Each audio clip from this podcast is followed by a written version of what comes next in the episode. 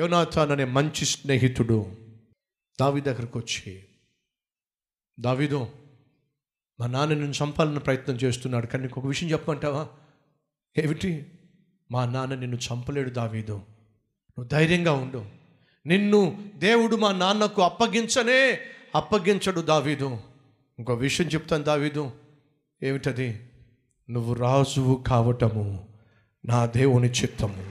జాగ్రత్తగా వినండి. రాజు కావాల్సిన ఎవరో తెలుసా? యోనతానండి సౌలు చనిపోయిన తర్వాత రాజు కావాల్సింది ఎవరు? తానేనండి. కానీ తను ఉంచు అంటున్నాడు దావిదు నువ్వు రాజు అవుతావు. ఎందుకని? నాకు తెలుసు నిన్ను దేవుడు రాజుగా ఏర్పరచుకున్నాడు. మరి యోనతాను నన్ను రాజుగా నువ్వు చూస్తున్నావు. వాస్తవంగా నువ్వు రాజు కావాలి. ఆ నీ స్థానాన్ని నా కోసం విడిచిపెడుతున్నావు. దేవుని చిత్తమే చేయాలని ఆశపడుతున్నావు. సరే యోనతాను మరి నువ్వేమవుతావు? యోనత నన్ను మాట చూడండి. ఆ తర్వాత మాట. పదిహేడవ వచనము. నీవు ఇస్రాయేలీలకు రాజు వగుతావు నేను నీకు హెల్పర్ని అవుతాను సహకారి అంటే అర్థం ఏమిటి? నీకు నేను సహాయపడతాను. ఎంత అద్భుతమైన ఆత్మీయుడండి. తన స్థానాన్ని వదిలిపెట్టి స్నేహానికి ముఖ్య స్థానం ఇచ్చాడు.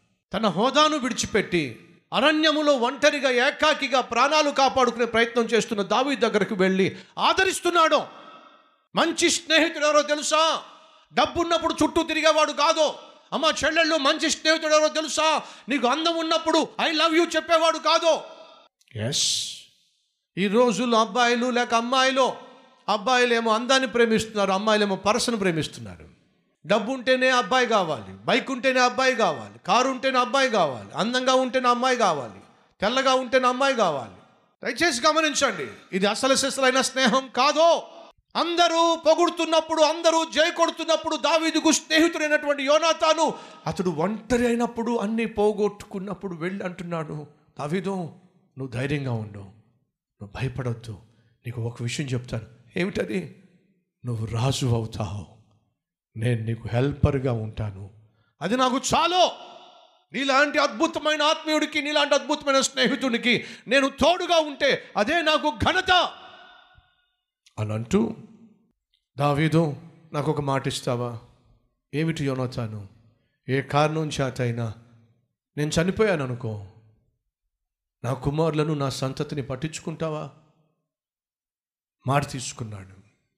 నీకు నేను మేలు చేస్తున్నాను. రాజును కావాల్సింది నేనే. కానీ దేవుని చిత్తం ఏమిటంటే నేను రాజును కావడం కాదు నువ్వు రాజువు కావడం. నా జీవితంలో నా ఆశ ఏమిటంటే నా చిత్తం కాదు నా దేవుని చిత్తమే నీ జీవితంలో నా జీవితంలో జరగాలి.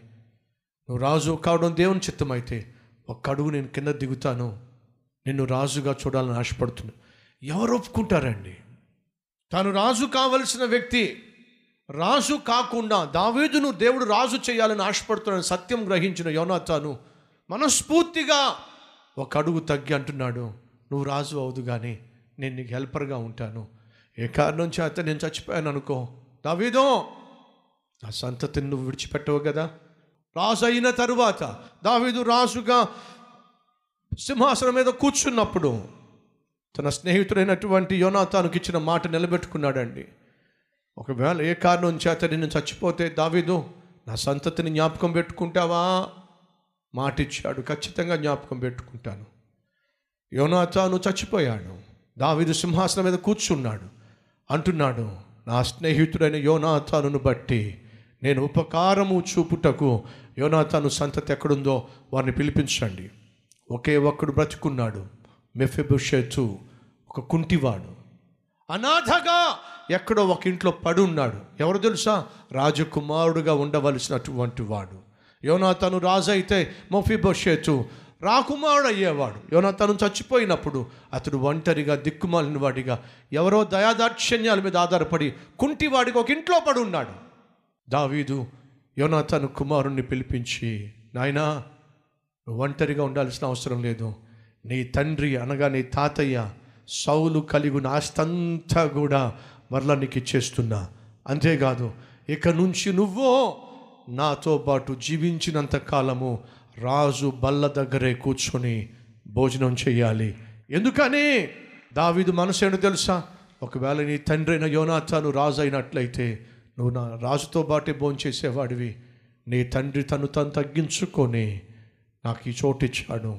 ఆ మేలుకు ప్రతిగా నేను నీకు మేలు చేస్తున్నాను. నువ్వు జీవించినంత కాలము రాకుమారుడుగానే నాతో పాటు రాజు బల్ల దగ్గర భోంచేయాలి.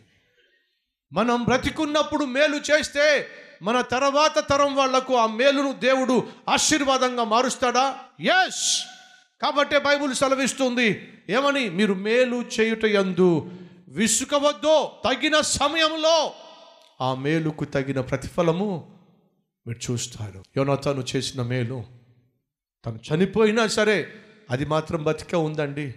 ఆ మేలు మేలు చేసిందండి. ఈరోజు ఈ మాటలు వింటున్న సహోదరి సహోదరులు అలాంటి అద్భుతమైన ఆత్మీయత మనం కలిగి ఉంటే ఎంత బాగుంటుంది. ప్రార్థన చేద్దాం రండి. ప్రతి ఒక్కరు ప్రార్థనలో ఏకీభవించండి.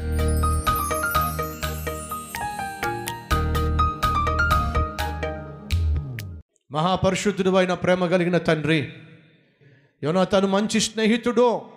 కష్టకాలంలోనూ అలాగే కలిసి వచ్చిన కాలంలోనూ ఒకే రీతిగా ఉన్నాడు. అట్టి మంచి మనస్తత్వం దయచేయండి. తాను చనిపోయినా తాను చేసిన మేలు మాత్రం తన కుమారునికి పంచిపెట్టే ఆశీర్వాదాన్ని ఇచ్చే వెళ్ళాడు. తండ్రి మేము బ్రతుకున్నప్పుడు ఎన్నెన్ని మేలులు చేస్తామో అవి రాబోయే తరముకు మా బిడ్డలకు ఆశీర్వాదంగా మారుతుందని చెప్పడానికి ఏ సందేహము లేదు. అట్టి మేలుకరమైన జీవితం మాకు దయచేయమని ఏసునామం పేరట వేడుకుంటున్నాం తండ్రి. ఆమెన్.